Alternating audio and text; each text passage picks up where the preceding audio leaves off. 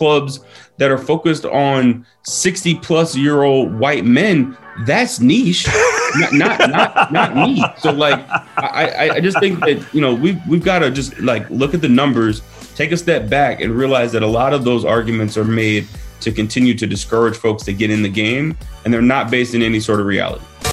If you believe we can change the narrative, if you believe we can change our communities, if you believe we can change the outcomes, then we can change the world. I'm Rob Richardson. Welcome to Disruption Now. Welcome to Disruption Now. I'm your host and moderator, Rob Richardson. With me uh, is Ryan Wilson, who was the co-founder of the Gathering Spot. It's a it's a space it's a space where uh, African Americans can get together, talk shop, talk entrepreneurship, grow, and network. Ryan, good to have you on the show. Good to be here. I appreciate the invitation. Oh, no problem, man. So, you know, you started the Gathering Spot what five years ago? So we, we've been open five years in Atlanta, but the process to start TGS really has been going on uh, eight years or so. It took me took me three years of of just working on the business. Um, out of I, the, we started out of my apartment in, in Washington D.C. and so that was a three year long journey before we we actually opened. Before you even opened the sorry like the, t- walk us through that process because people say yes you opened five years ago but there was three years before that yeah, process no, I mean, even it, started. it, it's funny i mean you know folks folks talk about you know businesses uh, coming about overnight and it's like at night but but not not overnight uh, for sure.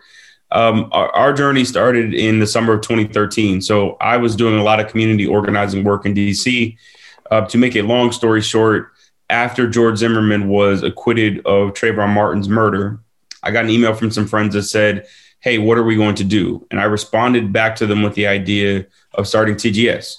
Uh, for for me, yes, physical space was important, but we're really in the community business more than anything else. Right. And what I responded back to them uh, with was an idea about community and how I thought that we could utilize that moment to uh, to come together sent that email to one of my college roommates who is now my business partner tk and we started working in my apartment every night on trying to figure out how to bring the business together while i finished up my law degree and he finished uh, you were in law school doing this yeah i mean it's funny i'm also a lawyer too what year were you doing this in law school man so uh, I started this right after my 1L year. So I had all of 2L and all of, all of 3L um, while I was working on the on the company. But it was I mean, it was surprising in, in, in one sense because I'd always planned on being a lawyer. I went to Georgetown for undergrad uh, for preparation to to eventually go to law school. I didn't know that I was going to stay at Georgetown um, for for law school, but I did.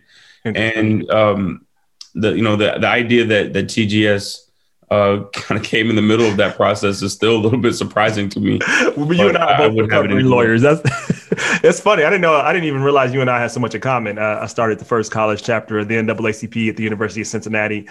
Um, a lot of my spark came from my parents, but there was a, there was a really uh, critical time too because the city of Cincinnati had uh, had racial uh, uprisings uh, yep. too. And you, you, if you remember, if you go back to when was that 2001 I was I was the president I was the president of the NAACP at that time. We were leading the, a lot of movements and protests because Absolutely. they shot an unarmed mm-hmm. police shot an unarmed African Timothy Thomas. That was his name.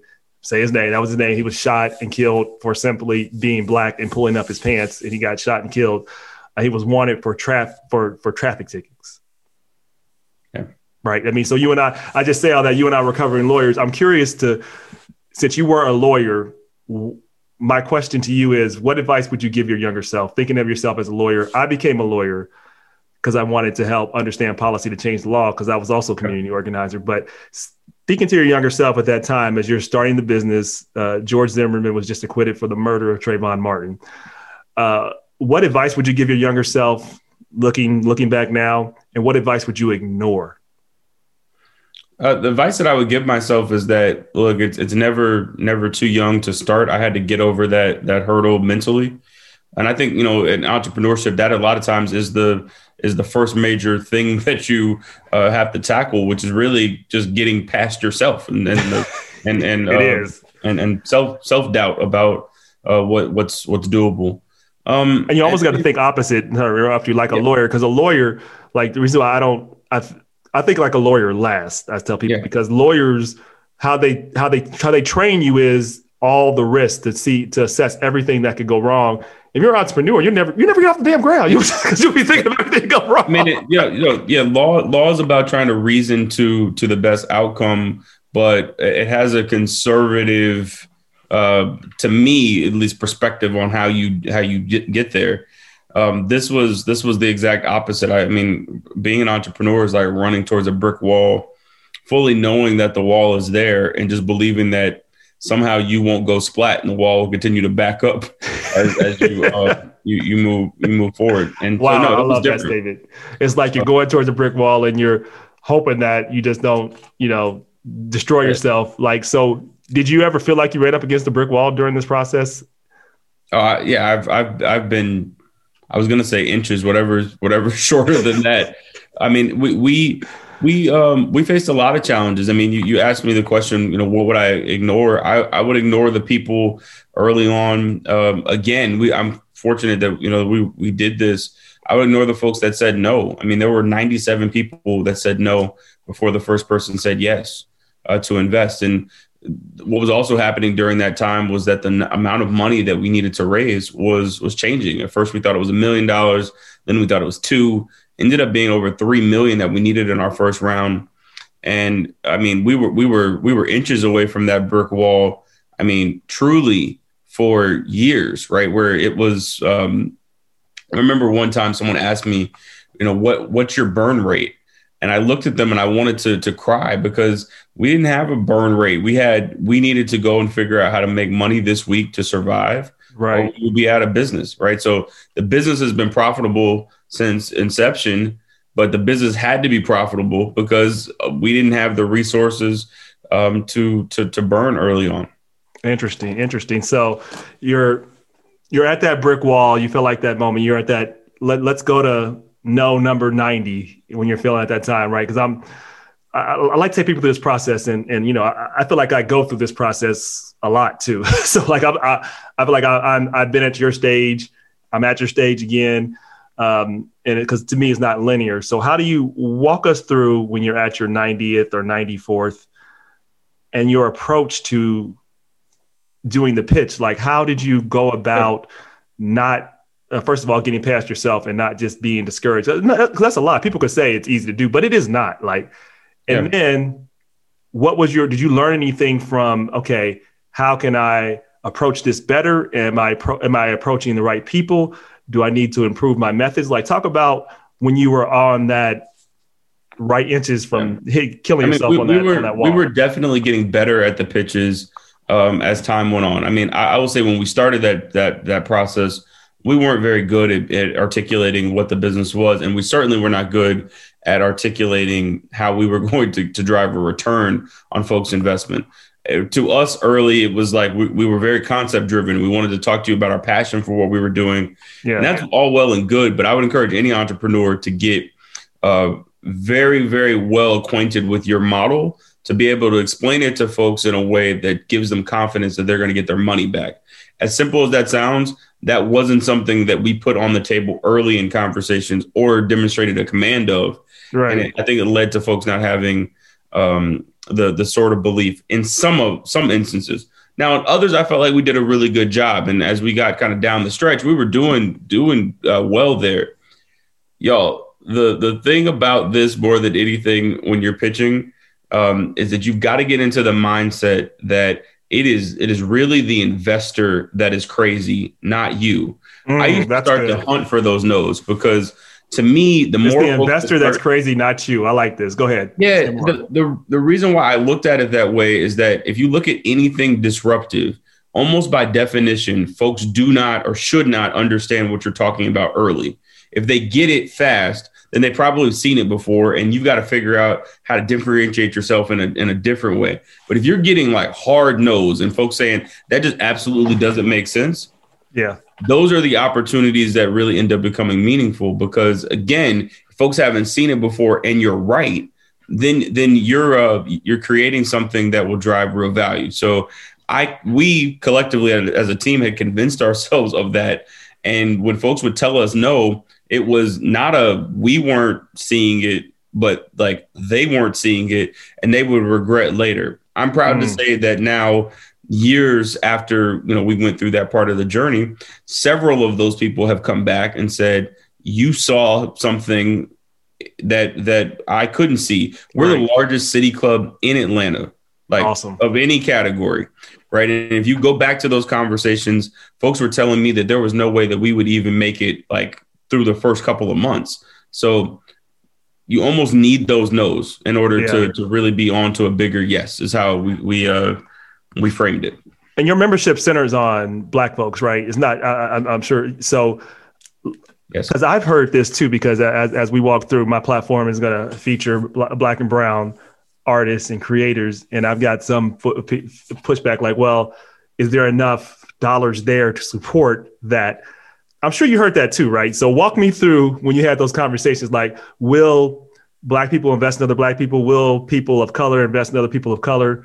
Walk me through those conversations with people because you're also helping me, give me my motivation for, uh, for for for the day. I like to hear what what you say. This this uh this notion that you can't have a business that's supported on black and brown folks is is like it's beyond ridiculous, and we have to start to call it that the the if the if you look at the numbers, right? Forget my feelings about this, but just really look at the numbers and understand where I live in Atlanta, I would argue that our greatest export is our culture more than anything else. So if you believe that I'm right in that, we export more of our culture than anything. We're the culture capital of the US. If if that's true, right? That's driven by black culture, which is kind of you could kind of view through the prism of hip hop. If hip hop, if you look by the numbers, is the number one genre of music in the world, almost by definition, again, engaging black people or black culture is not niche at all. It's engaged. Like when I was growing up, there were pop stars. Like I, I grew up and there, there were legit, you know, like people who were seen as, as mainly white, uh, pop, uh, pop music musicians. Sure. You don't have that that anymore. The biggest artists in the world are people like Drake and Lil yeah. Baby and the Migos and Cardi B, right? And so what do they engage in? Black culture. So this idea that we're we are somehow um, playing to a small audience when the biggest companies in the world are yeah. consistently trying to uh, capture that same audience is is just absolutely ridiculous, and we have to stop talking about it that way. And, and the key is we're not cap Ryan. The key is we're not capturing the equity that we bring in. Like equity flows through us, not to us, and that's what and that's what I appreciate about the gathering spot. It's it's flipping the model back to where it should be. Like we need to invest in us and understand yeah. the value that we are generating and creating we absolutely do, but we have to also, while we're doing that, understand that like Coca Cola and Nike and any company that you that you can imagine right now, they are trying to get to the audience that other folks are trying to tell you is small. That yep. makes like so. So if you're engaging in something where the context is is black, what I say to TGS is, look, everybody is welcome to come um, in into the gathering spot but we have a perspective. It, the, the club has been curated yep. uh, by us for a for specific us. community. If, if, if you're okay with that, which I, I imagine many folks are, again, hip hop is the biggest form of music uh, in the world. Yeah, I'm not engaging in a in a small endeavor. I'm engaging in in and frankly the largest opportunity that that exists out there. Amen. I think that that uh, clubs that are focused on 60 plus year old white men, that's niche, not, not, not, not me. So like, I, I just think that, you know, we've, we've got to just like look at the numbers, take a step back and realize that a lot of those arguments are made to continue to discourage folks to get in the game and they're not based in any sort of reality. Yeah, I completely agree. Uh, so talk to me about how you, how you, how you hone the model because you have the passion, right? And you hone the model for the operations part of it like this is how we're going to make money. Like what was the what were the just basic tenets for how you were going about it and how you go about it now in terms of creating a passion that is centered on great things but also making sure you have a, a, a, a revenue model that is that you can make money and that your investors could get a return on? Like what were the couple of tenets that really made the difference and really uh, move gathering spot from your passion and concept to a functioning, thriving, uh, thriving, sustainable business? Yeah, I mean, so uh, to the to the model piece, it takes uh, a tremendous amount of time to understand the and and and, and sometimes iterations on on models in order to to get to the best one. Uh, for us, we did a lot of study of of businesses that were adjacent to what we were doing. So what we saw in those businesses were that um, membership dues and fees were an important part of the model. We saw that uh, in many instances they had a restaurant and bar, and that was a part of the model. And then what we added was event space, and so um, that's that is those are the core components of, of, what we do. We host a lot of experiences. We operate a full restaurant and bar, um, but the primary way that folks engage is through our uh, our membership uh, model, and that, and that, ultimately is how the business has been uh, sustainable our our entire time. Awesome. So let, let, let, us talk about now how, what you just described makes total sense to me, specifically pre pandemic, pre COVID 19 the world changed a lot um, uh, with COVID nineteen, and and also you uh, we we we had the uh, uh, disruption for some, but reality for Black people in terms of the uh, uprisings that happened after the death of George Floyd, Ahmaud Arbery, uh, Breonna Taylor. We can be on the rest of the show naming people. So, talk to me about how, if you have an event space that seems like it was definitely heavily dependent on having people present, and then you had this pandemic where you couldn't have people present, how did you pivot? Yeah, so uh, funny enough, we actually we, we didn't pivot, and okay. it's important for me to to um, say a couple of things about this. First, uh, and this is this is specific to our context. But the gathering spot, if you look at it through through the prism of space, then yes, we have event space. We again, I just went through. We have a restaurant bar space, and that is a part of the offering. We look at the space though as more of a tool to do what my job is mostly about each day, which is connecting people and building community. So when you look um, at at um, what happened last year, our setting had to shift. Like a lot of businesses, we couldn't do things in person. We had to go online but the community aspect of TGS, which is again something that we had established pre-COVID in a way that was really, um, really a real thing. Sure, um, that didn't change. Our, our, retention rate last year was ninety nine percent. So, awesome. said, so said differently, less than one percent last year of the membership left, uh, given what was going on that speaks to, and I, am extremely grateful to a, an internal team, but then also a membership community that understands that at the end of the day, our associations with one another and and and uh, what will get us through this storm is staying together. And and so that's what we were, were able to do last year. We hosted far less events. I mean, in 2019, we hosted 2,400 functions. So I can't say that it wasn't meaningful that we weren't able to gather in person, but it, it was not devastating in the way um, uh, that that it could have been had we focused the business on access to space and right. not prioritize the people aspects of what we do. And and given that that again was kind of a long-standing practice, right? COVID didn't didn't force us to shift our mission, but mainly just our setting. I mean, you really you really said it well that that you focus that you realize the business that you're in. You're not in the business of event hosting or, or, or just having space or running a restaurant. You're in the business of community and people. And as long as you kept that perspective, you just, okay, so we didn't really pivot. We just made sure we were still reaching the people in the way that they needed to be reached. And, and, that, and, that, and that says a lot for why you were able to, to, to sustain.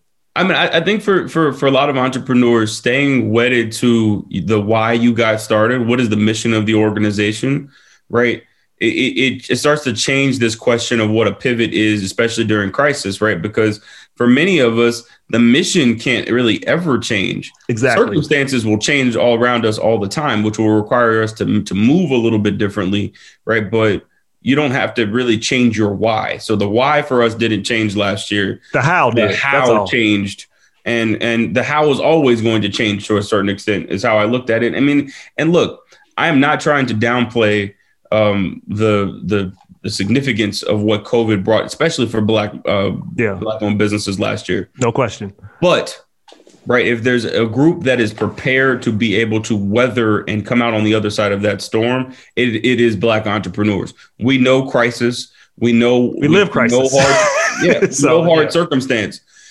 There are really other communities that that outside of of the financial resources piece of this, but just like mentally having the wherewithal to get through, we have that because we we, we do that on an on an ongoing basis, and so contextualized that way, I think that again, COVID was very very rough. Um, but I think that we will see a resurgence of of um, our businesses in a way because uh, I think this is a moment possible last year because I mean, look, we, we know how to do this. Yeah, we do. You and I talked about this offline, but this moment right now, the COVID nineteen and also the combination of uh, the uh, awareness for Americans. For I mean, we're we're always aware that we're black. We're always aware that we don't have the same level of justice, but uh, right now there is more attention uh, to it than it than it has been any time in my in my lifetime. I can say, right? I mean, we're we're we're young enough. We didn't live through the '60s and '70s, so yeah. in our lifetime, this is a really pivotal moment. And I and I tell people that in combination of just the moment of what's going on on the internet, like the internet is having a moment, uh, just like it did when it first started in 1999, when people really got into it. Just like in around 2010s, when there started to be this uh, centralization of uh, of uh, social media networks. Now we're in that third stage, and I believe COVID nineteen, Ryan, was a disruptor, but I believe it was more of an accelerator of trends. Like we were already going to go virtual. I think it just got us there faster. So I'm telling people right now, uh, you have to be. This is a moment in time, and if you're not in it, you're not looking for the opportunity. It will go past you, and then the door will shut. And yeah. this is this is a this is a unique moment to me. Talk to talk to you about what you see as just the landscape because of COVID nineteen and how I think it changed perspective. I, I do think we are going to be different now. There's there's a next normal, and things are not going to be exactly like they were uh, before the pandemic. What are your thoughts on just like this moment and how? Speak a little more about how you think Black and Brown entrepreneurs should be viewing this landscape in this moment right now. Yeah, I mean, I, I, agree with you. This this this is a, a really unique time, um, and there are certain things that that will forever be changed. But I would again categorize most of those changes in the how uh, bucket and not the why. Yeah. Right. And I think that what Black folks are really good at being able to do is to come up with creative uh, new ways on how to do things. Right. And yeah. so that's why we're going to be able to meet the needs of this of this new moment. But I, I would I would question um, the the folks that believe that the the the why is going to to yeah. change. The why never changes. The the, the fundamentals are going to stay the fundamentals, right? And and the trends that we're if you're, we're seeing, they're they're not they're they're they're new modes of communication and doing business with one another. Um, but I, I don't think that they're fundamentally revolutionizing our need for connection and and community, um, or or creativity. I like, like I agree these are all enhancements on those things, which again, I think black folks are um, have have proven over time to be extremely well prepared to meet um, the the the needs of of new trends, right? So I, I look at it as as as a, an amazing time to be black uh, for that reason be- alone, because we, we know how to we know how to uh, create and uh, and do new stuff, and, and there's now leads others to follow. You're right, and and and the the why hasn't changed, but the, there are more opportunities, I would say. So when you look at like you and I, I mean, I used to have to do when I did my interviews. I, I, a lot of people wanted to do them in person. Like I'd rather meet you in person. Let me know when you come to Atlanta because I would come to Atlanta or other places and tape. Yeah.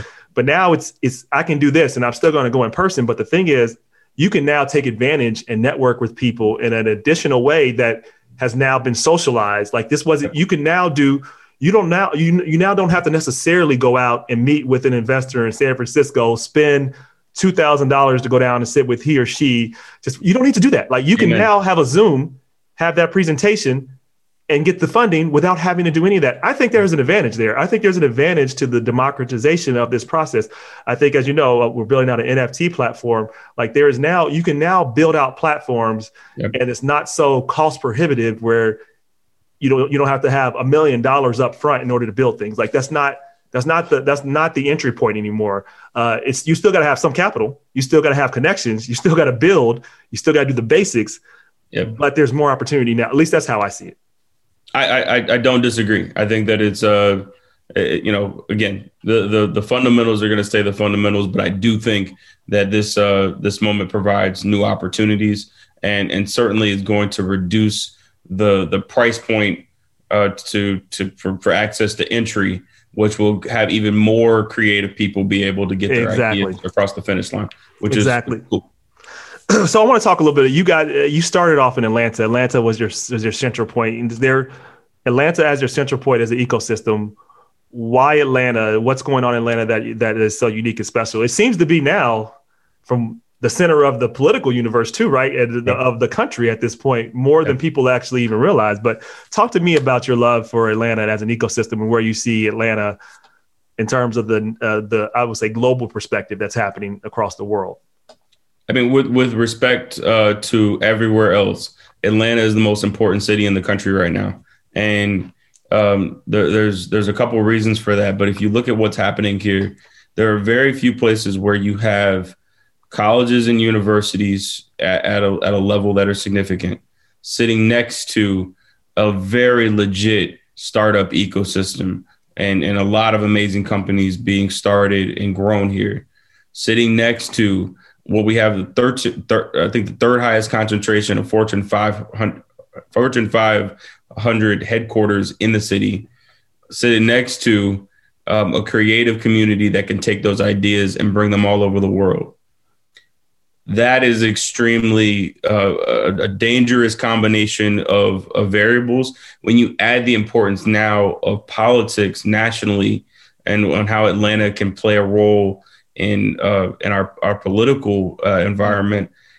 All of that makes makes what's happening down here extremely important uh, to to really everywhere else. So I don't think that there's any other city where two 24 year olds can come uh, with an idea and have the city embrace us in a way where at, in TGS in Atlanta, our youngest member is 21, our oldest is 89, and Ambassador Andrew Young.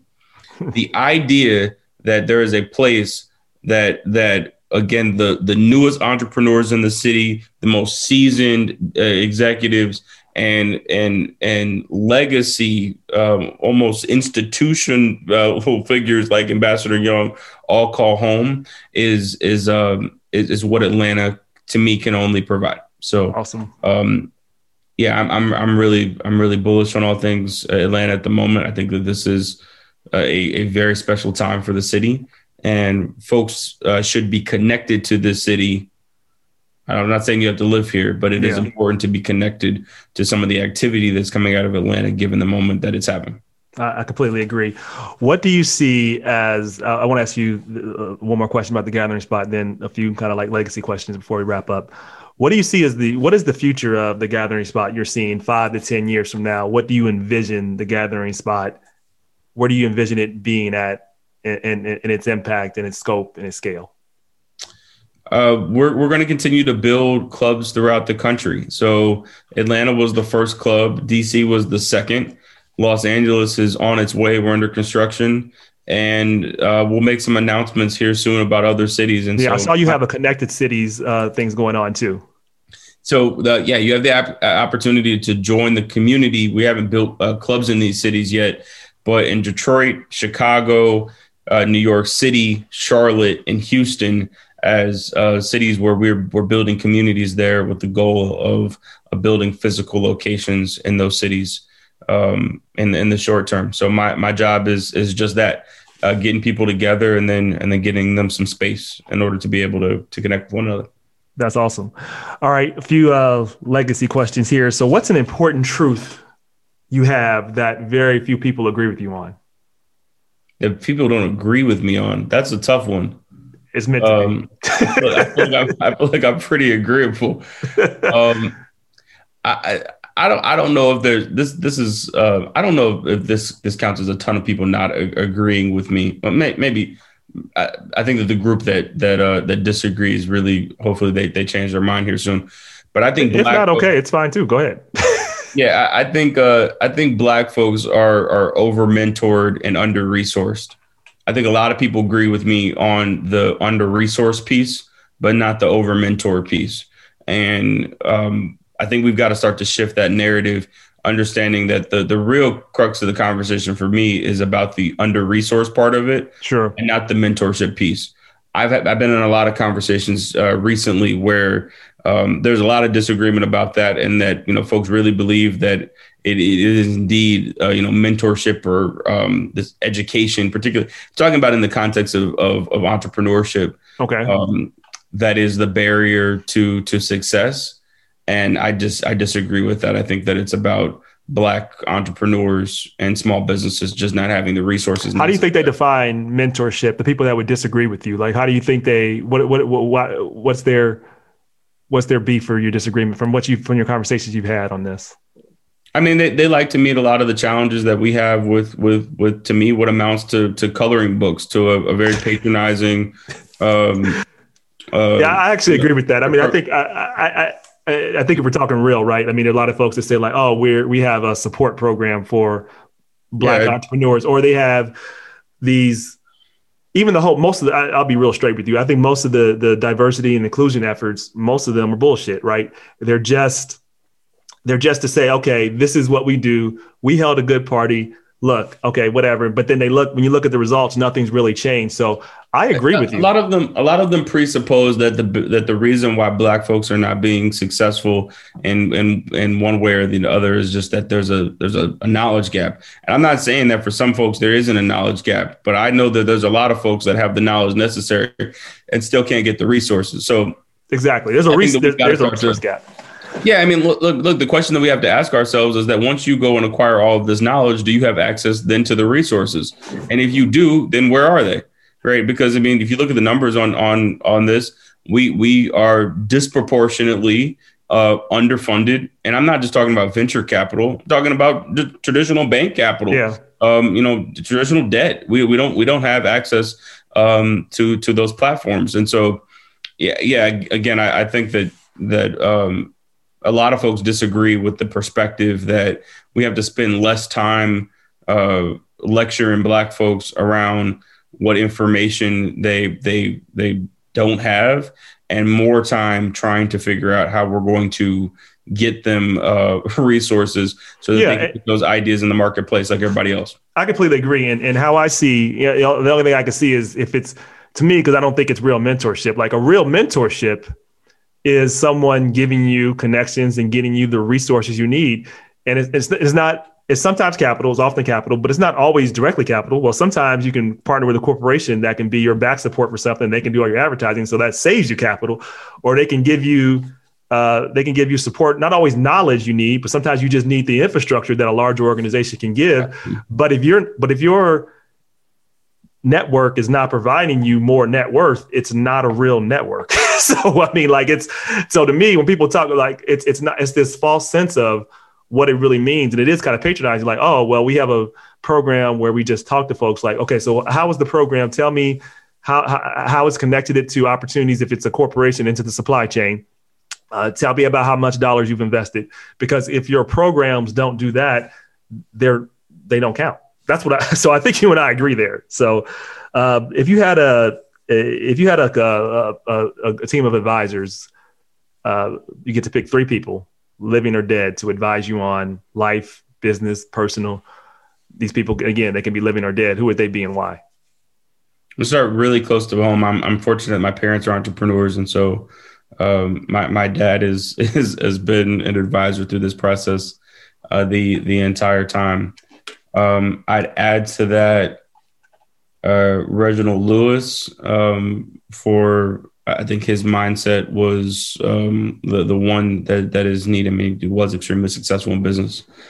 Um, and the third one's tough for me. I, I, I, would I would get a different perspective in there outside of business and, and add someone like a Ta-Nehisi like a like a writer, someone that is uh, deeply interested in talking about uh, issues that are that are important in our community and and how we we ultimately will will overcome. All right, final question. You have a billboard or Google ad that summarizes or says the theme of who you are or you're saying in life. What is that and why? That I'm a community builder. And that that's it. Yeah, and you spoke to uh, why that is and who you are at this moment. we got look, we got a lot of things we need to build. So I appreciate what you guys are doing at the Gathering Spot. Look for opportunities where we can uh, hopefully collaborate because I do love what you guys are doing, and I and I do think as uh, folks are ecosystem uh, building for Black and Brown entrepreneurs, and artists, and creators. Uh, Atlanta has to be at the center of it because that's just the, the center of the, the, the, universe right now in terms of that. And I think it will be for the foreseeable future. So I appreciate what you're doing. Look forward to the future collaborations and thank you for coming on the show. Thanks for having me.